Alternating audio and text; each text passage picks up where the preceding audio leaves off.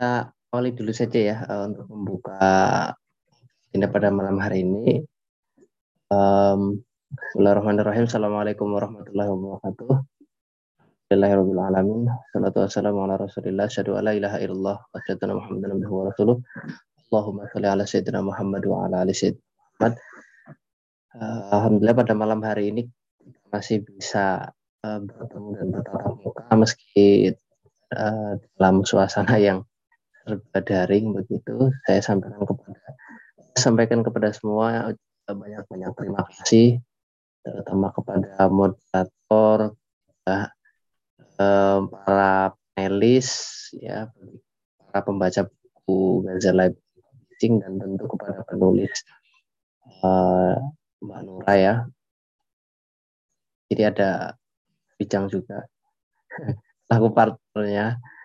Um, mengucapkan terima kasih karena telah berkenan untuk bagi ya hari ini di agenda Milad Gaza, menuju Milad Gaza sebenarnya yang keempat, karena um, Milad sebenarnya itu bulan Maret lama ya, cuma pada kesempatan Desember ini kemudian membuka seluruh rangkaian dari kajian-kajian buku yang uh, apa ya akan diselenggarakan ke depannya begitu. Dan uh, bedah buku kali ini sekaligus menjadi buka, kira-kira begitu.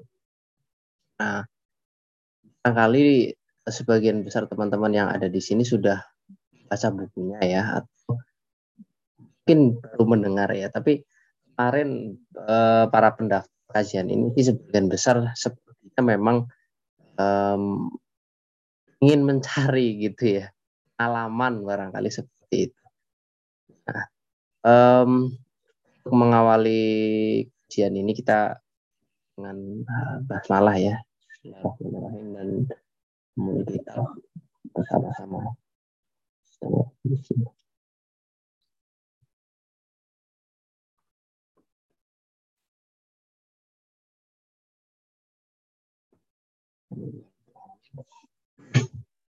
Um, selanjutnya acara ini akan saya serahkan ke moderator dulu ya. Jadi saya bukan moderator, saya hanya mengawali, mengantarkan saja eh, karena ini sebagai acara pembuka, sehingga dari beberapa pengurus Gaza belum bisa hadir, jadi hanya eh, beberapa orang saja, sehingga eh, mungkin itu sedikit sambutan lah, pembukaan seremonial begitu.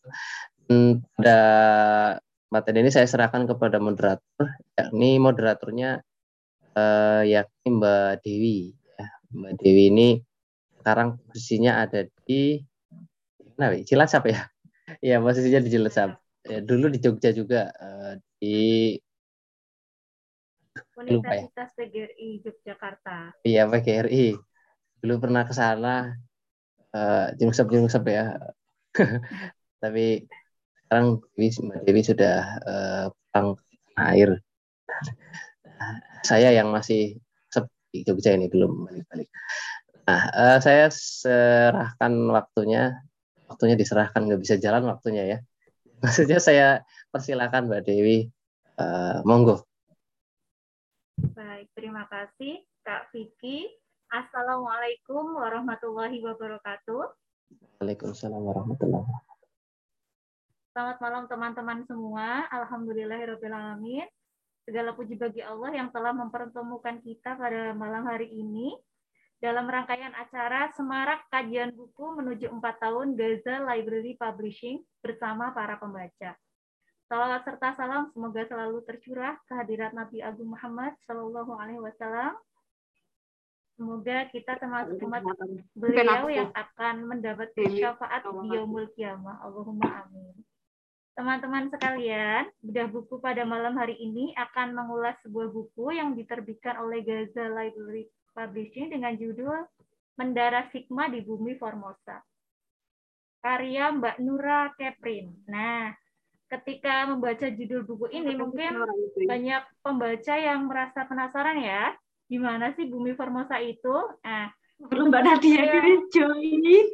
Astagfirullah. Iya, mohon maaf, uh, apakah suara saya bisa terdengar dengan jelas?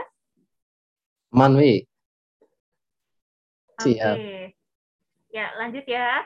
Nah, untuk teman-teman yang sudah membaca buku ini pasti sudah tahu ya di mana negeri Formosa itu dan uh, sudah banyak tahu tentang isi buku ini. Nah, bagi yang belum tahu mohon bersabar ya.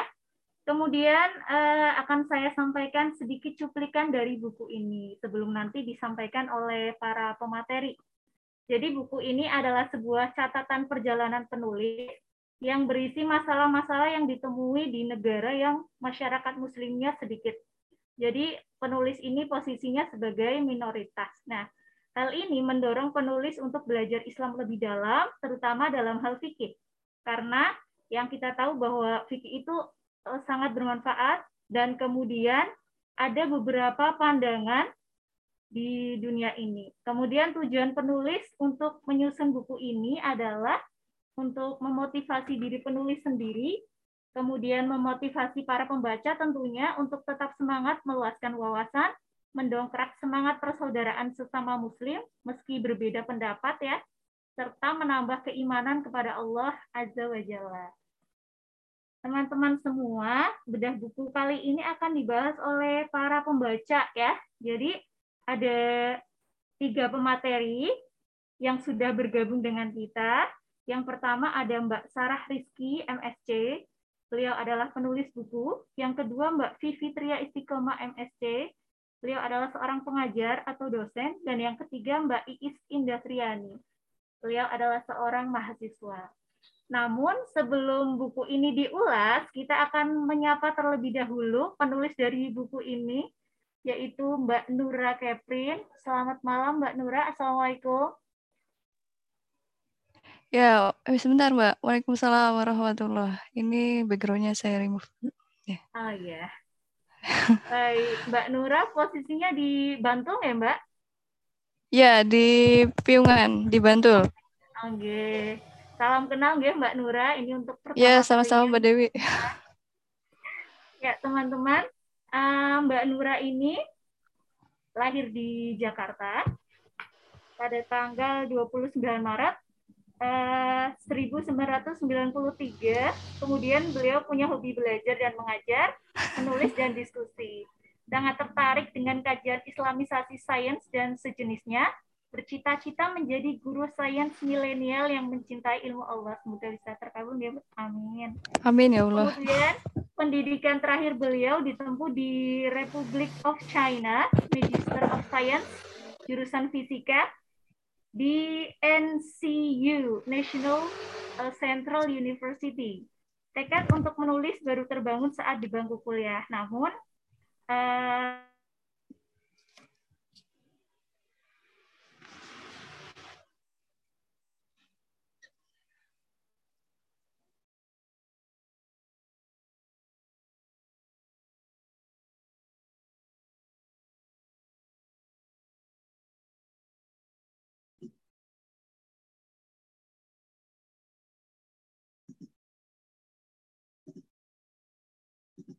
Suara hilang apa ya, Wi? Sinyal.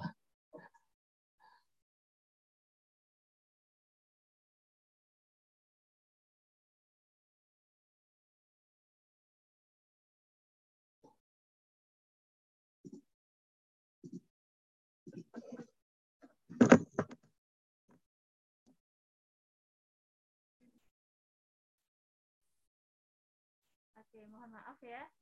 Selanjutnya mari kita simak bersama sambutan dari Mbak Nurra pada malam hari ini sebelum nanti uh, disampaikan bedah bukunya. Kepada Mbak Nurra kami persilahkan.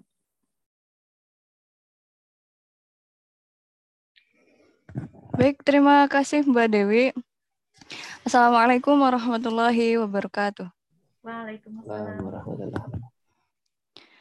Uh, pertama, bismillahirrahmanirrahim. Pertama-tama saya mengucapkan terima kasih kepada teman-teman yang telah meluangkan waktu pada malam hari ini uh, mengkaji buku ini bersama kami, dan juga saya mengucapkan terima kasih kepada Gaza yang telah uh, mengadakan acara ini. Mudah-mudahan apa yang diniatkan ya dalam acara ini, tentunya dalam menebar kebaikan, itu dapat uh, terlaksana dengan baik ya, sesuai dengan yang kita niatkan tadi.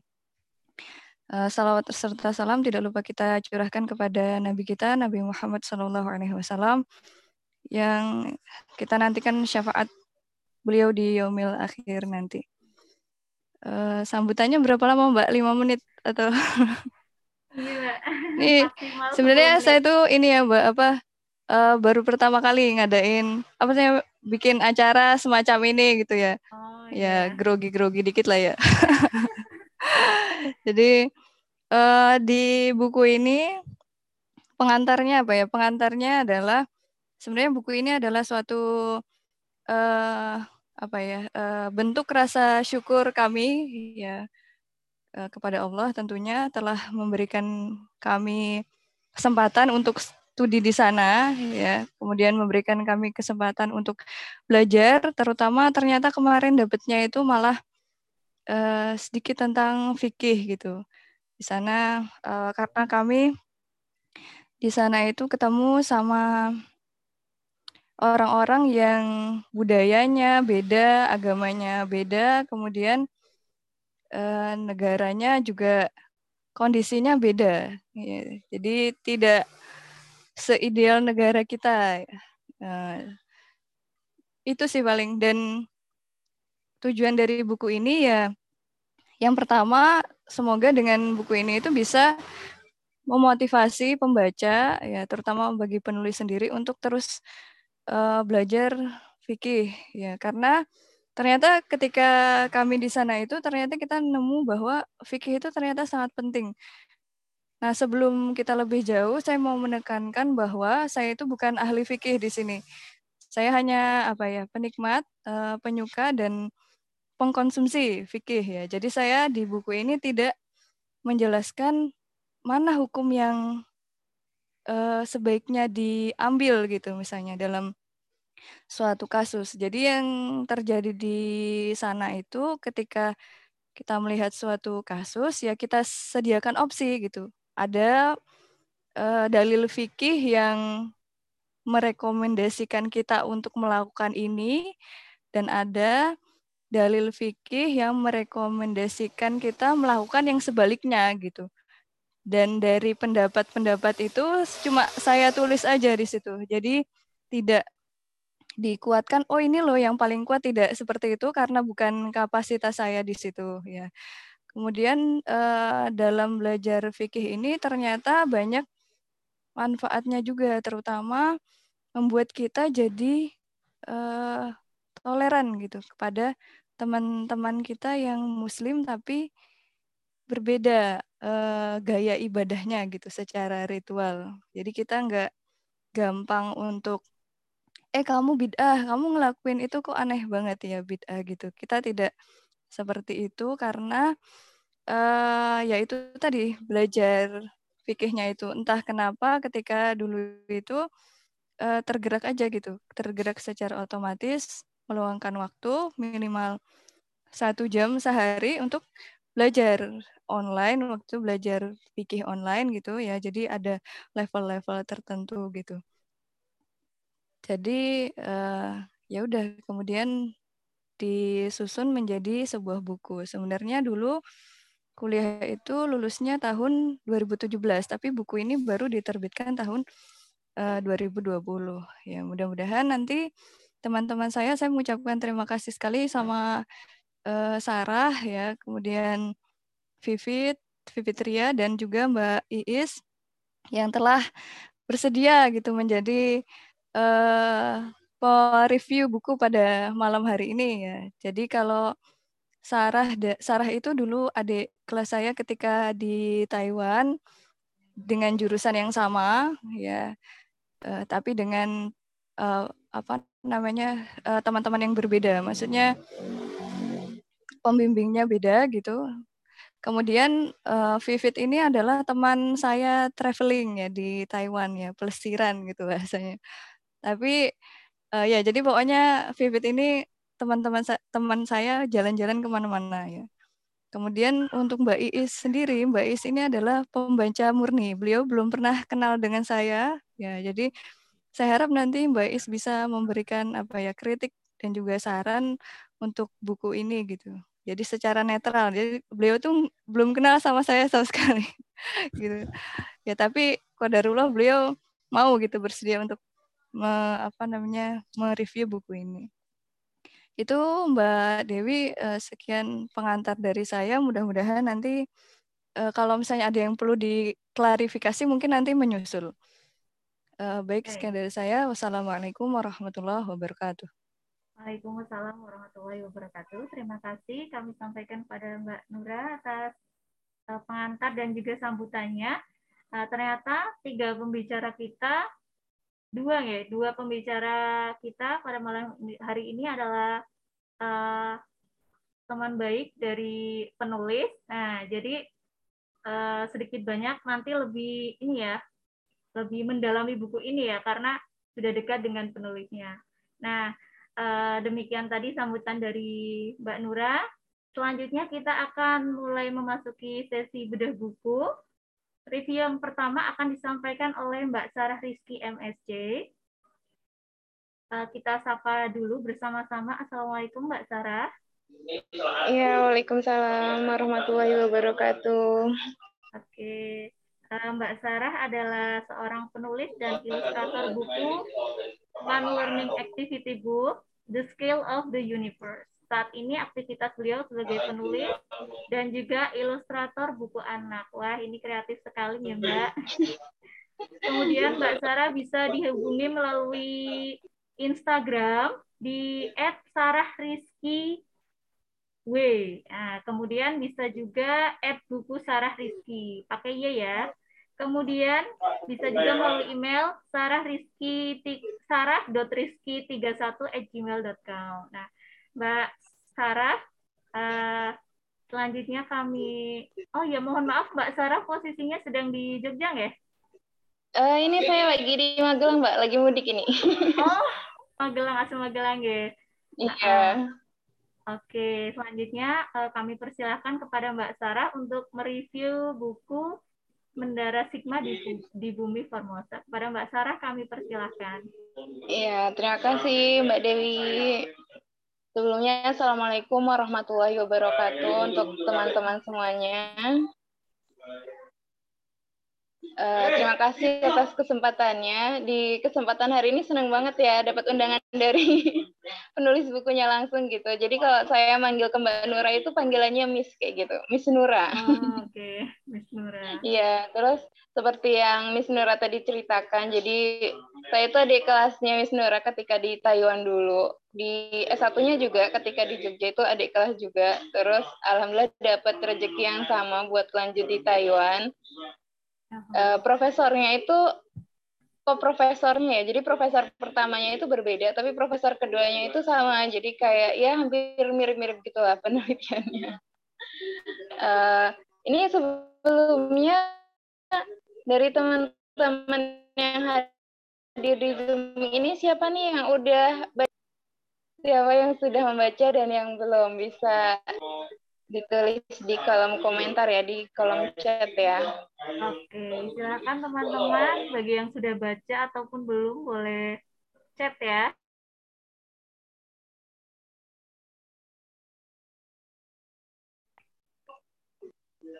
Mungkin teman-teman udah baca semua ya di sini ya. Jadi Uh, seperti yang Miss Nurra tadi paparkan kayak gitu, jadi buku ini tuh kalau saya sendiri yang membaca berasa kayak nostalgia gitu, kayak balik lagi ke Taiwan, menyelami gimana awal-awal datang, kegalauannya juga. Jadi di bab pertama itu kan dijelaskan tentang seorang wanita ketika safari itu seperti apa kayak gitu. Nah itu juga yang kegalauan pertama yang saya hadapi ketika mau berangkat ke Taiwan kayak gitu ya. Pertamanya seneng gitu, mau udah dapat beasiswa terus tinggal berangkat, tapi habis itu galau. Sebenarnya bener nggak sih saya ini mau ke Taiwan kayak gitu. Terus di sana apakah aman untuk saya sebagai seorang muslim, gimana makanan halalnya kayak gitu. Terus sholatnya bakal gampang atau susah.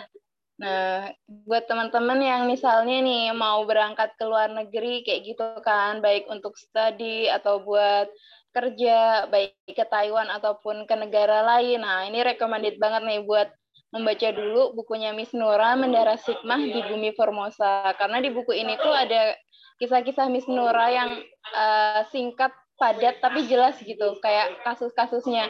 Sebenarnya kasus apa sih yang biasanya ditemukan ketika kita tuh hidup di luar negeri kayak gitu. Kegalauan-kegalauan apa. Kemudian dari kegalauan itu Uh, Miss Nurra jabarkan juga kayak ada pandangan-pandangan dari ulama, ada hadis-hadisnya kayak gitu yang membuat kita tuh jadi lebih apa ya, lebih tenang gitu, lebih uh, open minded juga. Oh, ternyata ketika di luar negeri tuh ada banyak hal yang mungkin akan berbeda gitu loh ketika kita hidup di Indonesia dengan kebiasaan ibadah yang seperti di Indonesia. Di Taiwan menemui hal yang beda, kayak misalnya yang simple aja tuh pertama kali saya sholat di masjid uh, Grand Mosque Taipei gitu ya. Jadi kalau di Indonesia itu kan kalau kita sholat jamaah dengan ibu-ibu yang perempuan kayak gitu semuanya rapet ya pakai mukena kayak gitu. Walaupun dengan model mukenanya juga beda-beda kayak gitu kan. Tapi ketika di Taiwan kayak shock gitu, wah kok sholatnya gitu aja nggak pakai mukena, pakai apa jilbabnya pun nggak pakai jilbab yang panjang gitu. Kalau kita kan biasanya kalau misalnya nggak pakai jilbab nggak uh, pakai mukena tapi pakai jilbabnya tuh yang panjang banget yang nutupin tangan kayak gitu kan. Nah itu tuh ibu-ibunya kayak gitu, mbak-mbaknya itu cuma pakai jilbab lilit aja dan bajunya tuh pun kayak baju biasa yang beliau pakai untuk pergi kayak gitu. Dan yang bikin kaget lagi, oh ternyata nggak pakai kaos kaki, jadi kakinya tuh benar-benar terbuka kayak gitu. Pas itu juga kayak kaget, kok gitu ya sholatnya ya. Tapi habis itu kayak jadi apa ya, jadi ada pemantik diri untuk belajar lagi. Sebenarnya tuh boleh nggak sih sholat kayak gitu, kayak gitu. Habis itu ternyata, oh emang ada mazhab yang berbeda. Ketika kita di Indonesia kan kebanyakan menggunakannya mazhab Syafi'i yang harus tertutup rapat gitu ya, kecuali muka dan telapak tangan. Ternyata yang uh, di Taiwan itu menggunakan mazhab yang berbeda. Dan dari hal yang, apa ya, kayak misalnya ini kan kayak hal yang, uh, bukan sepele juga, tapi kayak sesuatu yang biasa hal, tentang sholat, tapi ternyata tuh jadi wow gitu ketika kita melihat sesuatu yang beda. Ketika kita nggak tahu ilmunya mungkin kita bakal ngejat, ih itu sholatnya nggak sah loh kayak gitu. Cuman karena kitanya jadi belajar lagi, kita jadi kayak memaklumi, terus memahami, oh ternyata perbedaannya tuh seperti ini. Kita jadinya nggak ngejat macam-macam lagi kayak gitu, menghargai beliau-beliaunya juga. Nah di buku ini tuh sangat-sangat apa ya, simple gitu lah untuk teman-teman yang pengen ke luar negeri. Kayaknya harus punya deh ya Mbak ya. harus harus beli. Ini masih ada kan ya Mbak stoknya. Jadi nanti buat teman-teman yang pengen studi lanjut ke luar negeri, bisa nih baca buku ini dulu kayak gitu. Karena hal-hal yang uh, seperti misalnya sholat kayak gitu, sholatnya seperti apa, itu juga ada di buku ini. Terus tentang hal-hal lainnya.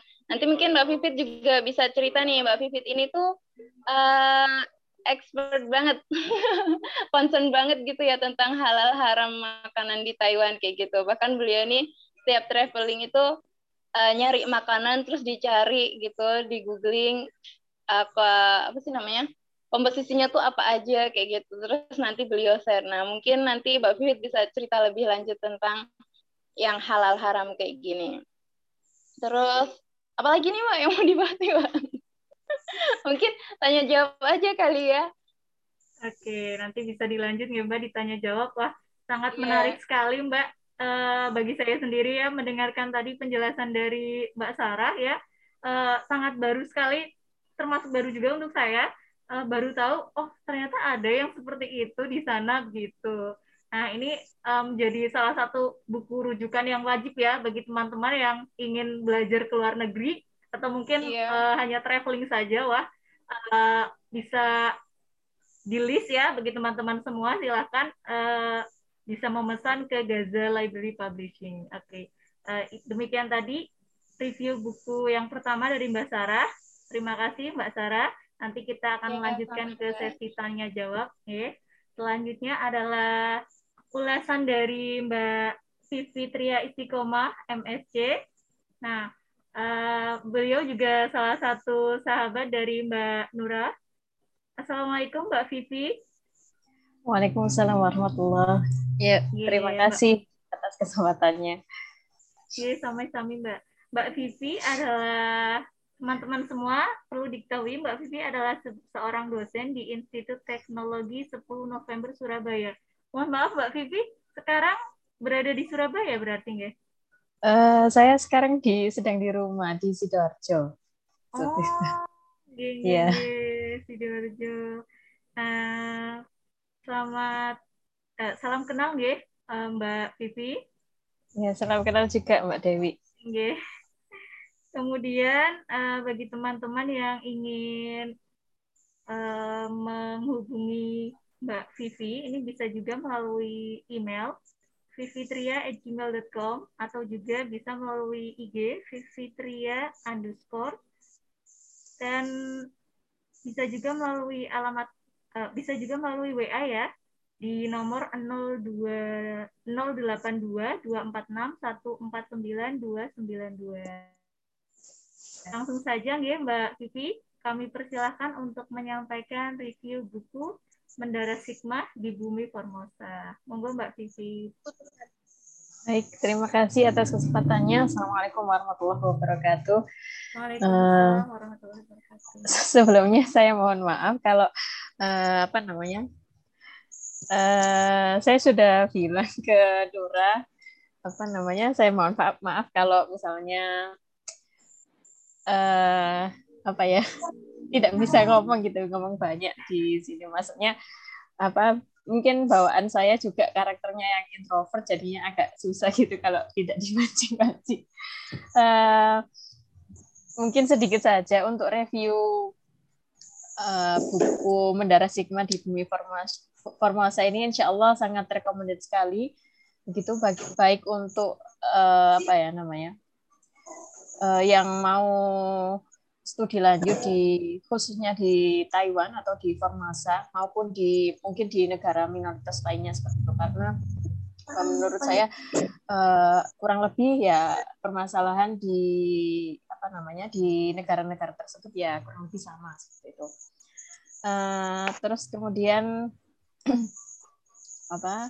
Menurut saya dari buku ini ketika saya baca uh, baca buku dari Nurra ini, saya serasa jadi time traveler gitu, seperti, eh, sama seperti yang dikatakan sama Sarah tadi, eh, bisa nostalgia seperti itu di masa-masa eh, apa namanya ya, strugglingnya kita apa menjadi eh, mahasiswa di sana seperti itu. Jadi hmm, ya mungkin melalui buku itu bisa di mungkin pembaca akan bisa ikut merasakan uh, apa ya struggle-nya gitu, struggle-nya hidup di negara minoritas uh, pun sebagai apa namanya seorang muslim seperti itu. Uh, dari yang apa namanya mungkin mencari apa namanya mencari tempat-tempat pojokan-pojokan atau sudut di ruangan ataupun di memanfaatkan apa namanya tempat terbuka untuk sholat, dari dari apa namanya dari kesusahan itu maupun mungkin juga eh, mencari makanan halal seperti itu, karena eh, apa namanya eh, memang di untuk sertifikat halal di Taiwan itu eh, mungkin sekarang eh, lebih banyak ya. Uh, maksudnya mungkin lebih muslim muslim friendly dibanding dengan uh, ketika kami uh, di Taiwan dulu mungkin seperti itu. Namun kalau dulu itu uh, apa namanya susah sekali untuk mendapatkan yang ada label halalnya seperti itu. Uh, nah apa namanya alternatifnya maka kami biasanya uh, harus baca ingredients-nya itu apa komposisinya seperti itu. Uh, selain itu juga di sana uh, apa namanya uh, untuk vegetarian. Nah biasanya cari label yang untuk uh, ovo ataupun lakto vegetarian ataupun untuk vegan food seperti itu biasanya alternatifnya. Um, kemudian apalagi ya? Uh, mungkin bisa disambung untuk sesi tanya jawab nanti mungkin Mbak Dewi. Ah, iya, Mbak. Baik, Mbak. Itu dari saya. Terima kasih. Sama-sama Mbak Fivitria Istiqomah. Nah, demikian teman-teman ya, ternyata di sana eh, kalau dulu ya, kalau mau cari makanan halal harus lebih hati-hati ya. Kalau sekarang sudah lebih mudah mungkin ya Mbak, eh, ada label halalnya, tapi kalau dulu ternyata harus membaca dulu. Berarti harus belajar bahasa Taiwan ya teman-teman, mohon maaf sebelum ke sana. Atau bisa juga buka, buka Google Translate ya. Oke, terima kasih Mbak Vivi atas penjelasannya. Semakin membuat kita penasaran dengan isi buku ini ya. Nah, untuk review yang ketiga, nah, kita sudah terhubung dengan Mbak Iis Indah Triani. Assalamualaikum Mbak Iis. Waalaikumsalam. Ya, Mbak Iis, eh, posisinya sedang di mana ya Mbak? Mohon maaf. Uh, sekarang saya di Jogja, Mbak. Oh, Yogyakarta. Yeah. Uh, Mbak Iis adalah seorang mahasiswa di kampus T A I Masjid Syuhada. Selain kuliah, uh, bekerja di butik, uh, bisa dihubungi melalui nomor nol delapan satu tiga dua enam delapan enam satu tujuh empat delapan atau di Instagram et labiba el kata.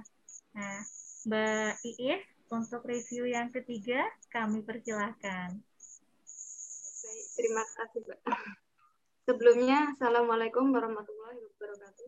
Waalaikumsalam warahmatullahi wabarakatuh. Uh, baiklah, sebelumnya saya ucapkan terima kasih kepada Mbak Nurra yang telah mempercayai saya sebagai pembedah buku beliau yang berjudul Mendaras Hikmah di Bumi Formosa, yang sebelumnya belum pernah mengenal saya dan saya belum pernah mengenal beliau, tapi saya dipercaya untuk membedah bukunya. Dan saya juga berterima kasih kepada Mbak Dewi selaku moderator yang telah memberikan waktunya serta kesempatan untuk saya berbicara. Dan tak lupa pula saya juga berterima kasih kepada rekan-rekan semua yang telah mau mendengarkan omongan-omongan yang insya Allah bermanfaat. Eh, baik, ini langsung saja saya akan eh, membedah buku Mbak Nurra yang berjudul Mendaras Hikmah di Bumi Formosa. Menurut saya, buku ini sangat bagus karena saya nggak cuma cukup sekali membaca, saya berkali-kali membaca kayak lebih tertantang, kayak lebih menarik, lebih menarik lagi. Bahkan nggak cuma saya, kalau misal misalnya ada teman yang kayak datang ke tempat kosan saya kayak gitu, waktu tanya referensi buku, saya selalu merekomendasikan buku bukunya Mbak Nurra ini. Ini loh buku motivasi bagus, baca kayak gitu. Saya suruh baca, pokoknya baca buku ini kayak gitu. Karena bagus, isinya tentang motivasi-motivasi, tentang motivasi beliau yang yang tinggal di minoritas muslim, yang kita yang sebelumnya belum pernah ke sana, kita jadi kayak tertantang. Oh, jadi kayak gitu, kayak jadi tertantang bagaimana sih rasanya kayak gitu.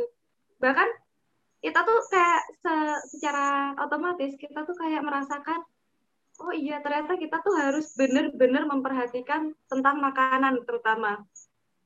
Di Indonesia memang mayoritas muslim, tapi terkadang kita belum pernah terpikirkan mungkin orang itu muslim, tapi bagaimana sih cara penyembelihannya? Kita kan juga tidak tahu. Dengan cara kita membaca buku ini, kita jadi bisa berpikir dua kali, oh iya, dia itu muslim, tapi kira-kira kalau misal menyembelih sesuatu, menyembelih hewan, kayak gitu, baca basmalah enggak ya? Kita jadi kayak terbuka juga pikirannya kayak gitu. Terus, Uh, pokoknya ini sangat memotivasi sih. Kalau saya pribadi kayak gimana ya, kayak jadi ingin jadi ingin mengikuti jejak beliau kayak gitu. Di sini kayak dalamnya tuh kayak tidak cuma motivasi, tapi dalil-dalilnya juga dicantumkan di sini, sehingga kita tuh sebagai pembaca kayak, oh iya, ini ada dalilnya, dan ini ada dalilnya, kayak gitu. Jadi kayak kita jadi lebih tahu lagi, kayak gitu. Jadi saya sih merekomendasikan banget buku ini, karena ini sangat bagus motivasinya. Terus eh, sedikit saran, kalau dari saya pribadi, di sini uh, memang kan ada kayak kata-kata asing yang mungkin uh, persuratan, percakapan antara beliau dengan atasannya atau gimana, itu alangkah baiknya dikasih penjelasan sedikit biar pembaca yang, terutama saya yang eh, apa bahasa bahasa asingnya kurang kayak gitu, jadi kita lebih tahu lagi apa sih yang dibicarakan kayak gitu. Mungkin seperti contoh yang di halaman di halaman tiga puluh tiga, nah di sini ada penjelasan sedikit tentang percakapannya beliau kayak gitu. Tapi selanjutnya di sini belum ada. Saya baca belum ada. Jadi itu alangkah baiknya kalau misal dikasih penjelasan lagi kayak gitu. E, terus tambahan lagi, di sini memang mayoritasnya dibahas mungkin seperti khususnya kayak makanan, kayak seharian kayak gitu. Itu bagus sebenarnya. Karena ya kita di sana pasti makan dan kita di sana hidup dengan orang-orang yang minoritas muslim kayak gitu, kita jadi kayak bisa beradaptasi dengan buku ini. Eh, sedikit tambahan, kan beliau di sana kuliah ya Mbak Nurra. Nah, eh, alangkah baiknya kalau misal ditulis juga kayak misal di dalam bangku perkuliahan itu di sana itu antara ma, apa antara muslim dengan non muslim itu apakah ada pembeda ataukah e, saling toleransi juga atau gimana, itu sepertinya belum tercantum di buku ini. Jadi itu alangkah baiknya kalau misal dijelaskan dijelaskan sedikit lagi kayak gitu. Selebihnya sudah bagus. Saya bawa buku ini ini sebenarnya saya Uh, hadiah dari beliau. Saya sangat bersyukur karena sebelumnya saya itu sebelum di Jogja itu kan saya masih pulang kampung di Bengkulu. Waktu itu saya dapat hadiah dari beliau buku ini. Saya buru-buru kayak pengen pulang. Wah, kayaknya bagus banget itu, dari judulnya kok kayaknya menantang gitu. Saya saya pengen banget baca. Terus waktu saya pulang, saya langsung baca buku ini. Dan itu cuma nggak sekali dua kali saya baca, kayaknya saya sudah berkali-kali membaca buku ini. Gitu. Uh, mungkin itu dulu ya Mbak ya, nanti siapa tahu ada yang bertanya. Insya Allah selagi saya juga bisa menjawab, saya jawab. Terima kasih. Sama-sama Mbak Iis. Baik, demikian tadi teman-teman review dari Mbak Iis ya. Ternyata setelah melihat judul bukunya saja Mbak Iis ini sudah tidak sabar gitu ya ingin membaca bukunya, dan setelah dibaca ternyata benar-benar sesuai dengan ekspektasi ya. Setelah tadi ingin sekali membaca, setelah dibuka itu seperti buka puasa gitu. Oh iya, ternyata isinya sangat menarik. Nah, eh, selanjutnya ada juga tadi eh, masukan ya untuk Mbak Nurra mengenai isi buku. Kemudian eh, kita akan memasuki sesi tanya jawab ya teman-teman. Bagi teman-teman yang ingin bertanya berkenaan dengan topik pada buku ini, atau mungkin juga ada kritik, saran, atau mungkin tambahan yang ingin disampaikan kepada pembicara atau kepada penulis, kami persilahkan untuk bisa raise hand ya, dengan cara open mic atau open kamera juga boleh, kemudian bisa juga melalui chat. Baik, kami tunggu ya teman-teman, silahkan uh, boleh mulai bertanya. Mungkin kalau belum ada yang tanya, saya yang tanya dulu kali ya, Mbak. Oh, boleh-boleh, silakan. Boleh nggak? Yeah. Jadi, jadi dalam buku ini sebenarnya, uh, dulu itu kayaknya saya menulis ada yang uh, sedikit kesalahan, tapi tidak kesalahan fatal gitu. Mungkin karena di sini ada Mbak Iis, mungkin ya, yang dari uh, Sekolah Tinggi Agama Islam, mungkin ada koreksi nggak Mbak terkait yang saya tulis di situ, atau mungkin tidak ada ya alhamdulillah, kalau ada mungkin bisa disampaikan mungkin itu Mbak Iis. Kemudian untuk uh, Vivit mungkin dulu itu kan pernah ini ya pernah bikin di Facebook, dia itu foto tentang makanan yang mana sih yang aman dikonsumsi atau enggak, mungkin itu bisa Mungkin bisa dicari linknya, mungkin bisa dikirim di sini gitu, Vivit. Karena uh, kan kita udah tidak asing ya dengan istilah misalnya just tip, just tip. Mungkin misalnya kalau teman-teman ada yang mau just tip makanan-makanan di Taiwan misalnya kan, itu kan bermanfaat ya. Jadi itu sebenarnya makanannya, list-list makanan yang seperti apa sih yang boleh gitu di sana. Simbolnya seperti apa? Kan karena itu pakai karakter ini ya, karakter Cina gitu, simbolnya seperti apa. Mungkin kalau ketemu linknya bisa di-share, Vivit, mungkin. Mungkin kalau ketemu. Gitu, Mbak Dewi. Baik, itu tadi pertanyaan pertama untuk Mbak Iis. Ya, Mbak Iis, bagaimana eh, untuk penulisannya? Apakah ada koreksi? Kalau menurut saya pribadi, Mbak, secara tulisan udah dipahami juga, jadi sepertinya sudah bagus, dan mungkin pembaca lain juga yang mengatakan hal yang sama. Soalnya sebelumnya, waktu teman-teman saya juga baca kayak gitu, waktu saya saya tanya pendapat, gimana, bagus nggak buku itu? Bagus, bagus banget kayak gitu. Besok lagi saya mau pinjam, seperti kayak gitu. Kayak memang perfect sih. Berarti nggak ada dalil yang salah kan ya di situ? Saya takut salah tulis ya. Mungkin kan karena Mbak Iis ini kan sekolahnya di uh, apa namanya belajar Islam lebih banyak ya, mungkin lebih banyak daripada saya gitu. Ya, saya juga sebenarnya masih belajar sih Mbak tentang kalau misal dalil kayak gitu kan. Jadi ya kalau menurut saya sih ini sudah bagus sih Mbak, dengan dalil dalil yang jenengan taruh di sini itu sudah mencakupi kayak gitu. Baik, itu ternyata nulisannya Uh, sudah bagus nih ya, Mbak Nurra, alhamdulillah. Kemudian pertanyaan yang kedua tadi untuk Mbak Vivit. Nah, Mbak Vivit mungkin bisa di-share tadi uh, ciri-cirinya kalau makanan itu halal, mungkin ada logo-logonya, simbol-simbolnya, uh, atau mungkin juga ada alamat linknya.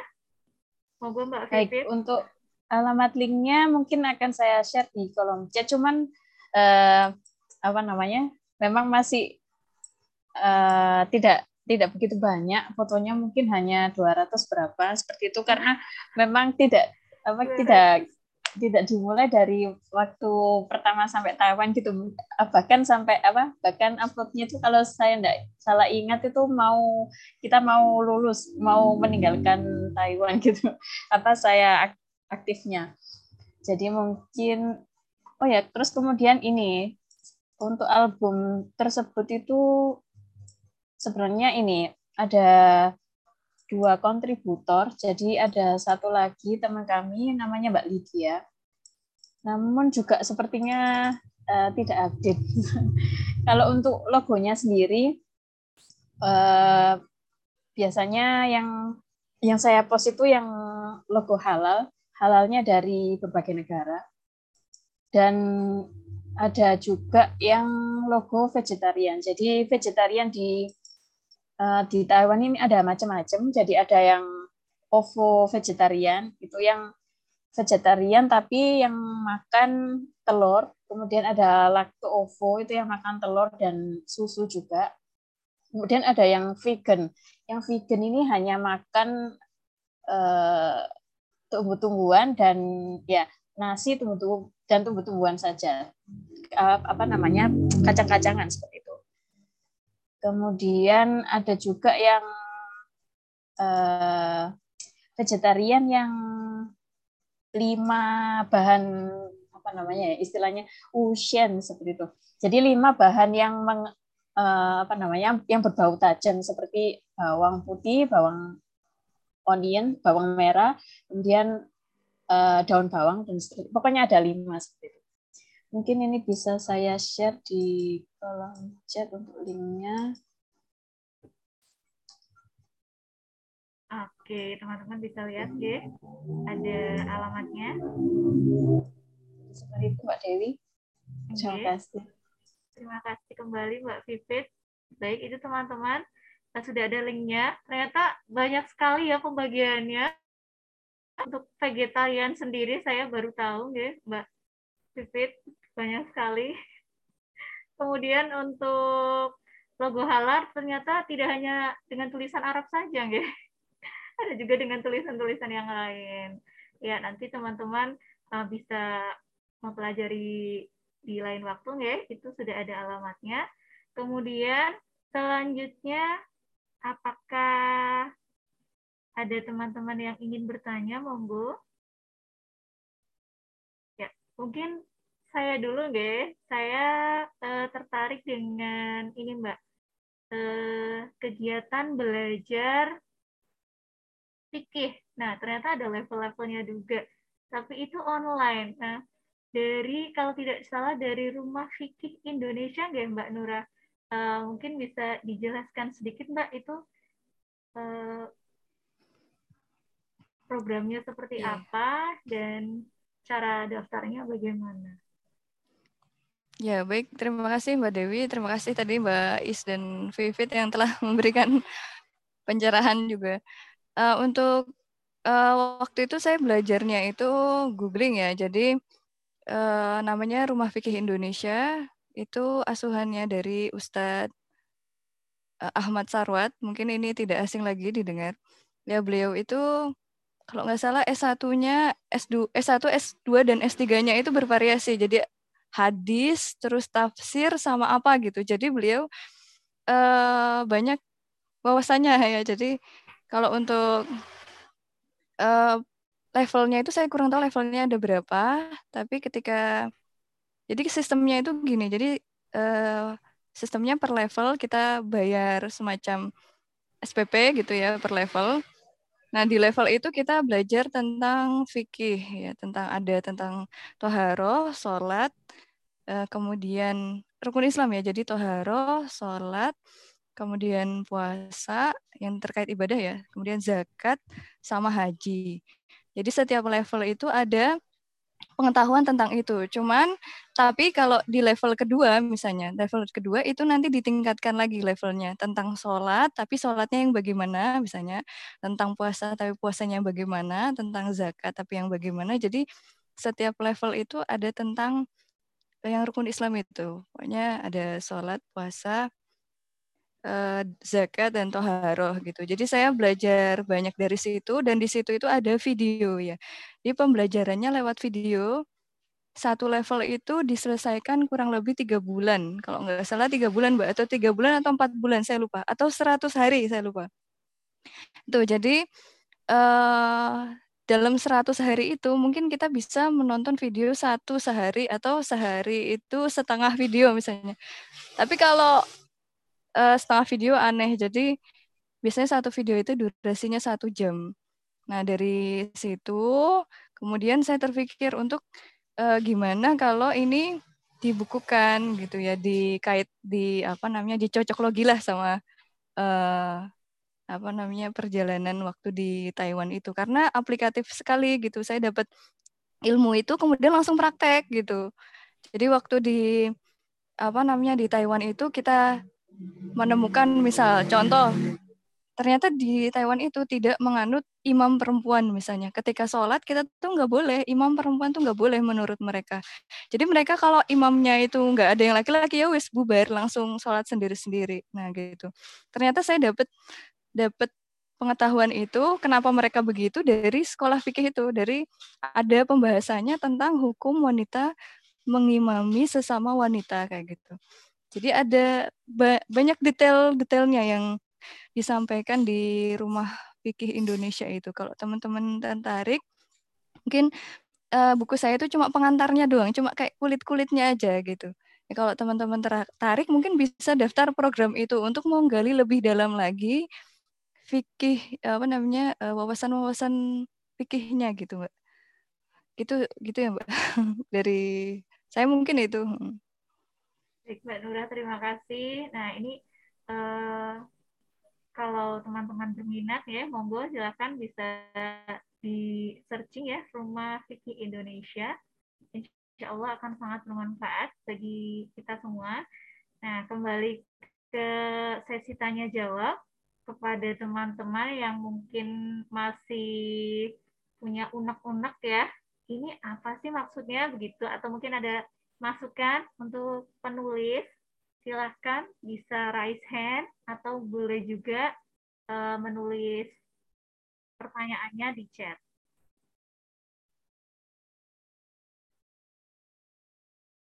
Baik, uh, saya rasa penjelasan dari Mbak Nurra, Mbak Iis, Mbak Sarah, dan Mbak Vivit sudah sangat bisa dipahami oleh teman-teman semua.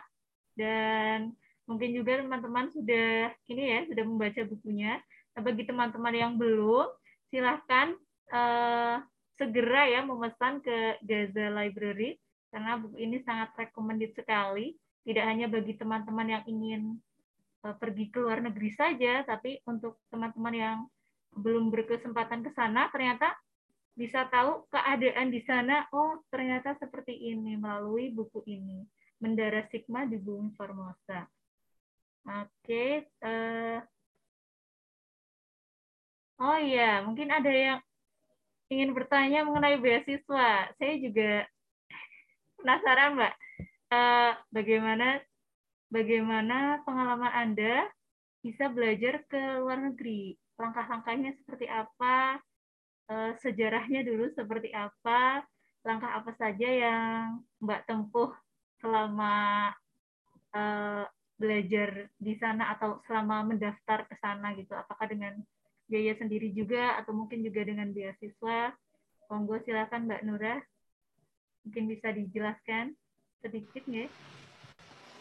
Iya, jadi bagi yang eh, terima kasih atas pertanyaannya Mbak Dewi. Mungkin eh, bagi yang sudah membaca buku ini sudah ada gambaran bagaimana cara diterima menjadi mahasiswa di Taiwan. Tapi bagi yang belum, mungkin kita sampaikan uh, singkatnya begini. Jadi di Taiwan itu adalah negara yang sangat minim populasi. Jadi mereka sangat membutuhkan kita, ya, foreigner ya, maksudnya membutuhkan orang asing untuk memutar perekonomiannya mereka. Jadi salah satu caranya adalah dengan mengucurkan beasiswa. Beasiswanya itu juga nggak banyak-banyak amat. Uh, hanya cukup ya sebagian besar cukup untuk menghidupi hidup kita di sana. Jadi kayak semacam memutar perekonomian mereka lah intinya gitu. Dan untuk bisa diterima di Asia Timur ya, Asia Timur semacam Taiwan dan sekitarnya itu biasanya beasiswanya tidak susah untuk didapatkan. Yang pertama cari websitenya, universitasnya. Kemudian nanti ada misalnya mereka buka Uh, apa namanya buka pendaftaran di uh, bulan apa ya biasanya dulu, mungkin Sarah atau Vivit nanti bisa membantu. Saya lupa bulan apa ya, mungkin bukanya itu buka pendaftaran di bulan sebelum September karena waktu itu saya berangkatnya September. Jadi uh, isi formulir online, kemudian tapi Di, di online-nya itu memang kita sudah disuruh untuk menulis calon pembimbing kita yang ada di sana. Sehingga sebelum kita menuliskan itu, terlebih dahulu kita harus komunikasi dulu dengan profesor yang ada di sana, sehingga beliau itu minimal sudah tahu nama kita gitu. Sudah tahu nama kita, universitas kita dari mana, minimal sudah tahu itu, baru kita daftar online gitu. Nah, yang kejadian yang terjadi pada saya waktu dulu, ketika saya sudah diterima menjadi mahasiswa di kampus itu, waktu itu saya dipanggil sama uh, pembimbing saya gitu. Uh, katanya dia dapat uh, formulir dari Indonesia. Ya, jadi waktu itu pembimbing saya itu dapat formulir dari Indonesia, tapi nggak tahu ini universitasnya terkenal apa enggak gitu. Sehingga beliau itu manggil saya ke kantornya, ditanya, ini kamu kenal nggak sama universitas ini gitu. Waktu itu saya nggak kenal, benar-benar saya nggak tahu ini universitas apa gitu ya, asing di telinga saya. Ya saya bilang nggak nggak kenal gitu. Akhirnya dengan mudah itu langsung out gitu, maksudnya formulirnya tuh udah langsung nggak ada, maksudnya udah nggak diterima gitu. Beda halnya ketika saya waktu itu eh, apa namanya ke tempatnya pembimbingnya Sarah ya waktu itu. Beliau orang Korea kan, nah beliau itu tanya sama saya waktu itu. Karena waktu itu yang orang Indonesia yang dikenal cuma saya doang sama beliau, jadi beliau tanya karena beliau dapat form form pendaftaran dari Indonesia tuh banyak, ya banyak. Salah satunya dari Sarah juga, tapi banyak dari Indonesianya itu.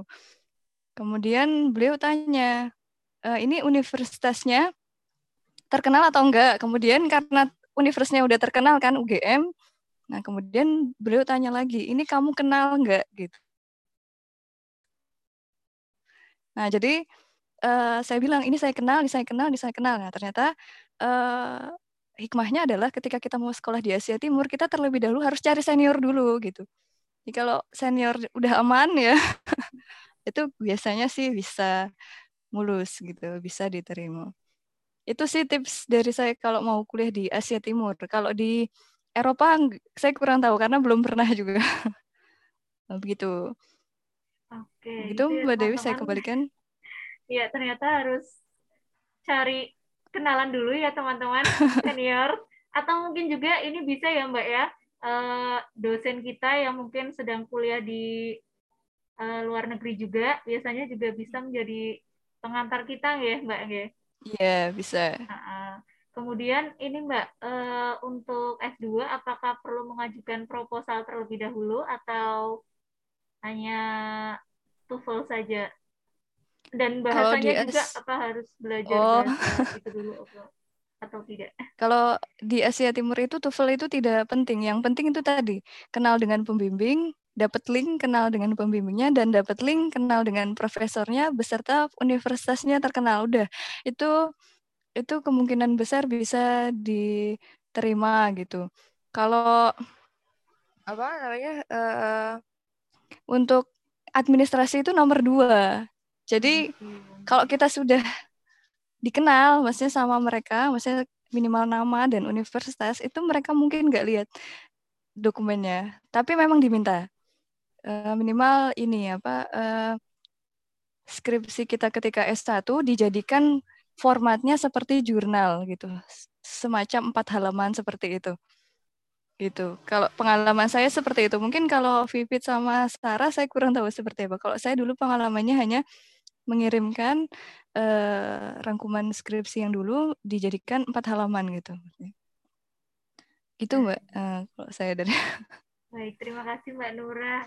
Mungkin Mbak Sarah dan Mbak Vivit bisa menambahkan sedikit. Mungkin ada yang berbeda dengan cara ya, uh, apply-nya. Bahkan dikit ya Mbak ya.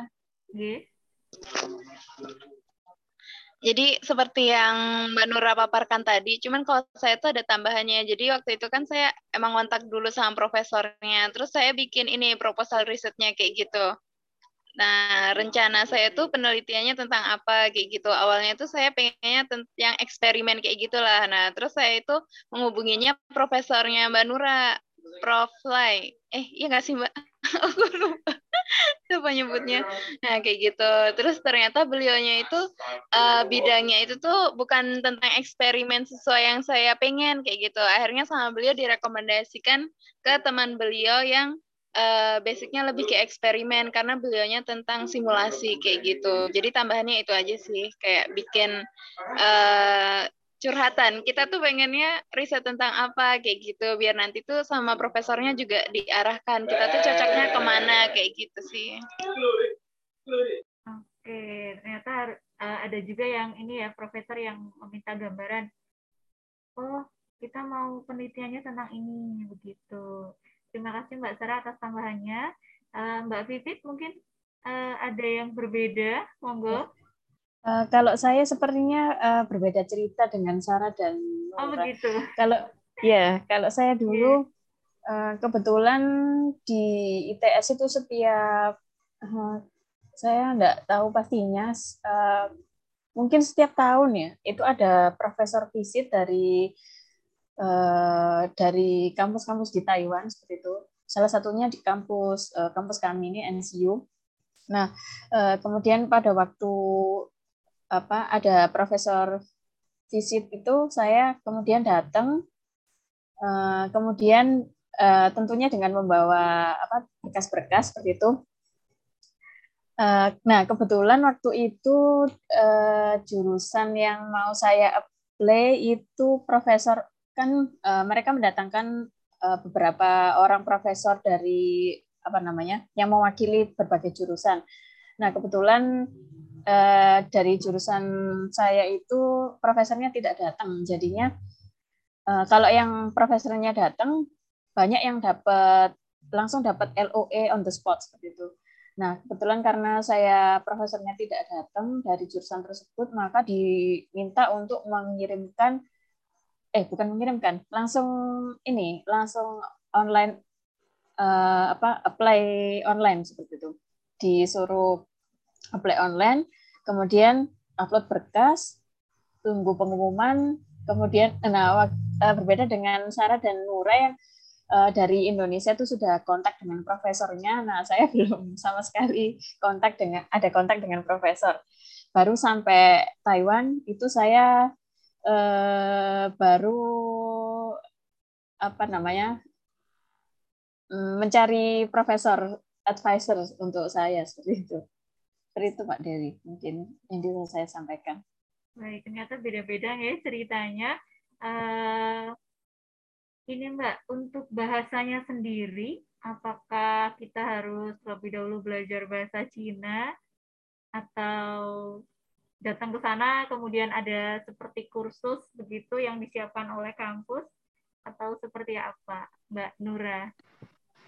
Uh, kalau dulu itu kalau di kampus saya ya, itu sudah bahasa Inggris, jadi S dua uh, S dua-nya sudah bahasa Inggris semua kalau di kampus saya, jadi saya tidak perlu belajar Mandarin untuk apa untuk uh, bahasa pengantarnya gitu. Tapi di samping itu memang kita diajarkan bahasa Mandarin, tapi bahasa Mandarin survival. Jadi bahasa Mandarin bertahan hidup. Ya, jadi kita ada mata kuliah sendiri bahasa Mandarin untuk bertahan hidup ya, kayak misalnya ke pasar, apa yang bisa kita omong di pasar misalnya di ya pokoknya yang bahasa bertahan hidup. Kalau kuliah itu bahasa Inggris di sana. Gitu, Mbak. Kalau di tempatnya Vivit mungkin dia masih kesulitan ada kesulitan ada bahasa Mandarinnya juga ya kalau nggak salah. Oh gitu. Kuliahnya. Oh gini-gini. Berarti mm. tetap ini ya Mbak ya, ada kelas bahasa Mandarinnya juga, dalam artian kita perlu belajar bahasa Mandarin ya. Ya tentu yeah. Nanti kalau nggak bisa bahasa Mandarin nanti nggak bisa tahu itu makanannya halal atau haram ya Mbak. Iya. Yeah. Iya. Kemudian uh, ini Mbak, kenapa sih dulu Mbak Nurra, Mbak Sarah, Mbak Vivit itu memilihnya ke negeri Formosa belajarnya? Dari saya dulu. Sebenarnya itu enggak, sebenarnya Taiwan itu bukan negara yang terkenal ya Mbak ya. Jadi kalau misalnya kita tanya ke mahasiswa S satu mau lanjut kemana, paling jawabannya kemana? Jepang atau kemana? Amerika misalnya. Nggak ada yang ngomong Taiwan ya Mbak. Ya, jadi itu sebenarnya kalau Darullah itu uh, itu ini aja Mbak, apa ada dosen yang menawarkan gitu. Emang dari dulu memang saya berniat untuk sekolah di luar negeri gitu. Waktu itu niatnya tuh nggak jauh-jauh, cuma ke Singapura aja. Tapi ternyata kalau Darullah ada dosen yang menawarkan saya untuk kuliah di Taiwan gitu. Jadi ya itu kayak semacam kebetulan atau ya takdir ya? Takdir ya Mbak. Iya, gitu kalau dari saya Mbak. Mungkin dari yang lain mungkin bisa. Baik Mbak Sarah mungkin punya pengalaman yang berbeda. Iya, kalau saya tuh tipe yang coba semua peluang kayak gitu Mbak. Karena nggak oh, tahu gitu, kan ya rezeki kita tuh di mana kayak gitu. Iya, betul. Nah waktu itu tuh saya daftar beberapa kayak gitu. Ada di negara lain, ke Taiwan juga, bahkan ke Indonesia. Karena kayaknya pembimbing saya waktu S satu tuh kayak masih nggak riba gitu loh kalau saya tuh keluar negeri gitu. Masih pengennya ditahan-tahan gitu di lab, dah di Indonesia aja kayak gitu. Yaudah oh, akhirnya udah Pak, saya manu deh Pak, saya nih daftar nih Pak beasiswa Indonesia gitu kan. Tapi ternyata kodarullahnya tuh malah nggak diterima yang di Indonesia itu. Terus nggak lama dari situ dapat pengumuman kalau diterima di Taiwan. Akhirnya saya bilang kan sama apa pembimbing saya itu, Pak saya nggak keterima nih Pak yang di Indonesia, tapi saya keterimanya di Taiwan, gimana dong Pak, berangkat nggak nih Pak? Terus akhirnya diizinkan sama beliau, ya udah gitu sih Pak. Alhamdulillah. Mbak Vivit pripun Mbak? Kalau saya sebenarnya uh, awalnya mungkin tidak ada niatan untuk lanjut studi, namun karena apa ya? Um, kebetulan cari pekerjaan kodarullah uh, sedikit susah seperti itu jadinya uh, ya sudah Mbak Dewi uh, banting setir saja gitu. Okay. Lanjut studi terus kemudian uh, apa ya kok tiba-tiba memang uh, memang rencana Allah ya mungkin karena apa apa suatu saat itu saya apa suatu ketika itu saya baca postingan di international uh, office-nya kampus saya alumni, kemudian ada itu profesor di situ itu tadi. Nah, iseng-iseng juga eh, ya dibilang iseng juga enggak sih ya, karena itu tadi apa ya apa namanya enggak ada niatan sebelumnya untuk lanjut. Nah, kemudian uh, mencoba apply, namun kemudian alhamdulillah diterima, jadilah ya berangkat seperti itu, Mbak Dewi. Masya Allah, ternyata ini ya Mbak, ditahan dulu bekerjanya besok lagi, sekarang belajar dulu, seperti itu mungkin ya Mbak, niat dari Allah. Enggak, Masya Allah sekali, uh, ceritanya sangat memotivasi, menginspirasi kita semua untuk selalu belajar ya teman-teman, uh, terutama di sini adalah belajar agama ya, yang akan sangat bermanfaat bagi dunia dan akhirat kita. Nah, untuk yang pertanyaan terakhir ya, teman-teman, apakah ada yang ingin bertanya? Deh, monggo. Kalau tidak ada yang bertanya, uh, mungkin kita akan uh, menyimak bersama penyampaian pesan dari setiap pembicara pada malam hari ini ya. Untuk yang pertama, monggo kepada Mbak Vivit, mungkin bisa disampaikan pesannya untuk semua teman-teman yang ada di sini.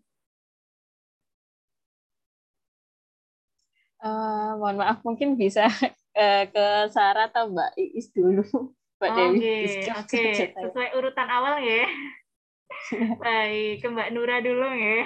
Monggo Mbak Nurra. Terima kasih Mbak Dewi. Ini sedikit pesan dari teman-teman, uh, buat teman-teman. Ini saya ambil dari tulisannya Dokter Ustadz Dokter Dokter Widodo aja yang ada di buku ini. Ya, beliau menyampaikan bahwa sedikitnya ada sembilan kali dalam Al-Quran Allah memerintahkan hambanya untuk traveling. Ya, jadi traveling di sini karena banyak sekali hikmah, pelajar, perjalanan, perja, pelajaran, dan tanda-tanda kebesaran Allah yang bisa kita lihat gitu. Apalagi kalau travelingnya itu adalah dalam rangka menuntut ilmu. Tapi pesan kami sekali lagi, jangan sampai kita uh, menuntut ilmu ke negara lain, kemudian kita bukannya mewarnai malah terwarnai, karena pengalamannya banyaknya seperti itu ya. Teman-teman kita yang tadinya jilbabnya rapi, kemudian sekolah di sana, kemudian jadi gimana gitu. Jadi itu pesan dari kami, dimanapun kita berada, teruslah untuk mewarnai, jangan sampai kita yang terwarnai. Kalau terwarnainya baik ya nggak apa-apa, tapi kalau sebaliknya itu sebaiknya dihindari. Gitu Mbak Dewi dari saya. Terima kasih Mbak Nurra. Tadi teman-teman, eh, pesan dari Mbak Nurra ini seperti filosofi coping ya. Eh, jangan jadi yang terwarnai, tapi warnailah sekitarmu gitu. Kemudian yang kedua dari Mbak Sarah, monggo Mbak Sarah. Ya, untuk teman-teman nih yang mau ke luar negeri, yang punya cita-cita ke luar negeri kayak gitu ya. Eh, siapkan sedari sekarang kayak gitu, karena untuk luar negeri itu nggak bisa dadakan kayak gitu, apalagi kalau untuk yang sekarang itu kan ada banyak persyaratannya kayak gitu ya, minimalnya TOEFL, walaupun kadang tuh nggak diminta uh, nilainya berapa kayak gitu, cuman biasanya pengumumannya itu mendadak gitu, uh, awal tahun, tapi diumuminya cuma sebulan. Nah, ketika kita belum ada persiapan untuk berangkat ke luar negeri, belum pernah tes TOEFL, dan dalam jangka waktu sebulan itu harus menyiapkan dokumennya, itu biasanya kita tuh akan kayak kebingungan kayak gitu. Nah, buat teman-teman yang pengen ke luar negeri, mungkin bisa disiapkan dari sekarang, bisa dikepoin dari sekarang kayak gitu ya. Kampus mana yang mau dituju, terus Uh, dokumen apa saja yang diperlukan kayak gitu, bisa disiapkan dari paling nggak sekitar setahun sebelum rencana keberangkatannya lah. Misalnya nih, kita pengen nih lanjutnya di tahun dua ribu dua puluh tiga kayak gitu. Nah, di dua ribu dua puluh satu ini udah mulai kepo-kepo kampusnya mana aja, dokumennya apa aja, biar nanti ketika pengumumannya datang di dua ribu dua puluh dua kita tuh udah siap gitu, tinggal kirim-kirim-kirim aja kayak gitu. Dan semoga buat teman-teman yang punya niatan untuk lanjut ke luar negeri dimudahkan oleh Allah, uh, semua prosesnya kayak gitu, dilancarkan juga untuk studinya. Begitu Mbak, terima kasih. Mbak Sarah. Selanjutnya Mbak Vivit. Monggo Mbak Vivit. Ya, baik. Uh, mungkin Hmm, kalau dari saya, dari cerita saya tadi ya, mungkin pesan-pesannya uh, jalani saja skenario dari Allah gitu. Mungkin pasti itu yang terbaik dan akan ada hikmah yang nanti uh, nantinya akan bisa kita ambil seperti itu. Jadi itu Mbak Dewi. Terima kasih Mbak Fit. Ya, masya Allah. Ya benar sekali. Setuju dengan saran dari Mbak Fit tadi ya. Jalani apa yang ada di hadapan kita sekarang dan juga berdoa ya yang terbaik untuk kita. Kemudian dari Mbak Sarah juga, bagi teman-teman yang ingin belajar di luar negeri, persiapkan dari sekarang. Gitu. Uh, saya rasa kita cukup sampai di sini dulu, ya. Bagi teman-teman yang ingin bertanya lebih lanjut, mungkin mau tanya beasiswa, atau tanya mengenai fikih, atau tanya uh, hal yang lain berkaitan dengan topik kita pada malam hari ini, bisa menghubungi Gaza Library atau juga bisa tadi eh, menghubungi nomor W A atau I G yang sudah saya sampaikan tadi. Nah, kemudian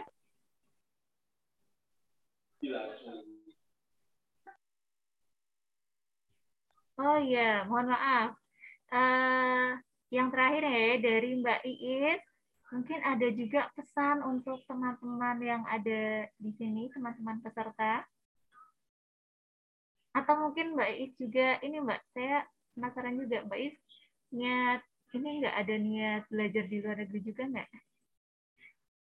Sekaligus menyampaikan pesan atau kesimpulan untuk teman-teman semua yang ada di sini. Terima kasih Mbak atas waktunya. Uh,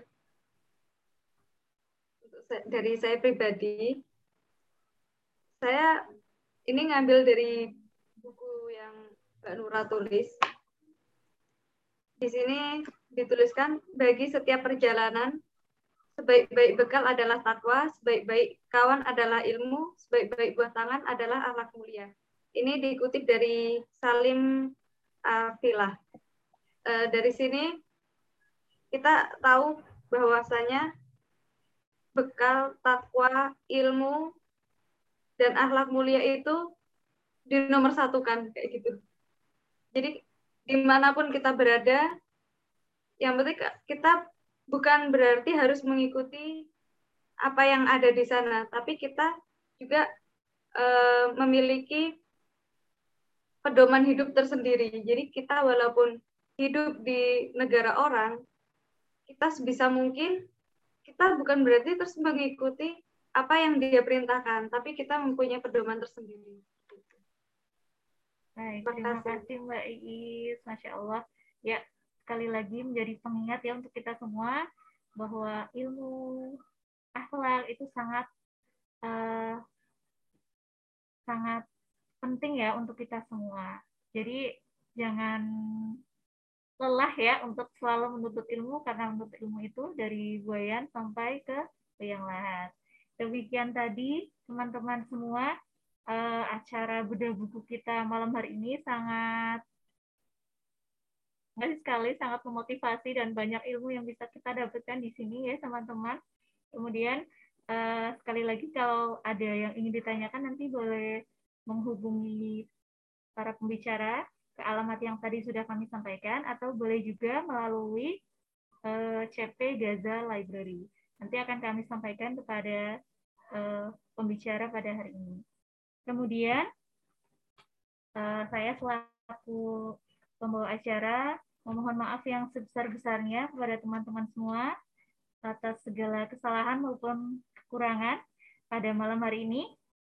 Uh, semoga bisa jumpa lagi ya di kesempatan yang lain dalam keadaan sehat, dan semoga di usianya yang semakin bertambah ini Gaza Library Publishing bisa semakin maju, semakin berkah, dan semakin bermanfaat untuk banyak orang, untuk umat Islam pada khususnya. Terima kasih kepada para uh, pemateri pada hari ini, Mbak Nurra, Mbak Sarah, Mbak Vivit, Mbak Iis, dan terima kasih juga kepada teman-teman semua yang sudah berpartisipasi nggih dari awal sampai akhir. Demikian dari saya. Mohon maaf dan terima kasih. Sampai jumpa di kesempatan selanjutnya. Wassalamualaikum warahmatullahi wabarakatuh. Selanjutnya saya serahkan kembali kepada uh, Kak Vicky nggih. Pada Kak Vicky kami persilakan. Siap. Terima kasih matur nuwun Mbak Dewi sudah uh, membawa acara ini sampai penghujung. Dan pada kesempatan hari ini uh, saya juga tidak akan me- menambahkan banyak hal, hanya saja mungkin uh, mengingatkan pada teman-teman peserta, insya Allah kajian buku Gaza uh, akan ada sampai bulan Maret, bulan Januari ada dua buku, bulan Februari ada dua buku, kalau nggak salah ya, bulan ya saya lupa sendiri malah. Kemudian nanti di antara bulan Desember sampai bulan Maret nanti ada Insya Allah akan ada pelatihan menulis esai batch ketiga kalau nggak salah ya. Nanti kalau teman-teman ingin silakan join aja begitu. Saja sekali lagi saya ucapkan terima kasih kepada para panelis, kepada penulis. Ada Mbak Nurra, panelisnya ada Mbak Iis, Mbak Vivit, ada Mbak Sarah, kemudian kepada moderator dan semua teman-teman peserta sudah meluangkan waktunya. Semoga bermanfaat. Kami tutup. Uh, Assalamualaikum warahmatullahi wabarakatuh. Waalaikumsalam. Saya akhiri dan kami izin juga uh, karena ini kami record, mungkin nanti akan upload di podcastnya Gaza di Spotify dan satu lagi YouTube ya. Jadi kami izin untuk mengupload di sana. Kita bagikan linknya. Saya akhiri. Uh, selamat istirahat, selamat ber... ini akhir tahun ya. Selamat berlibur. Semoga bermanfaat. Saya akhiri ya teman-teman semua. And meet.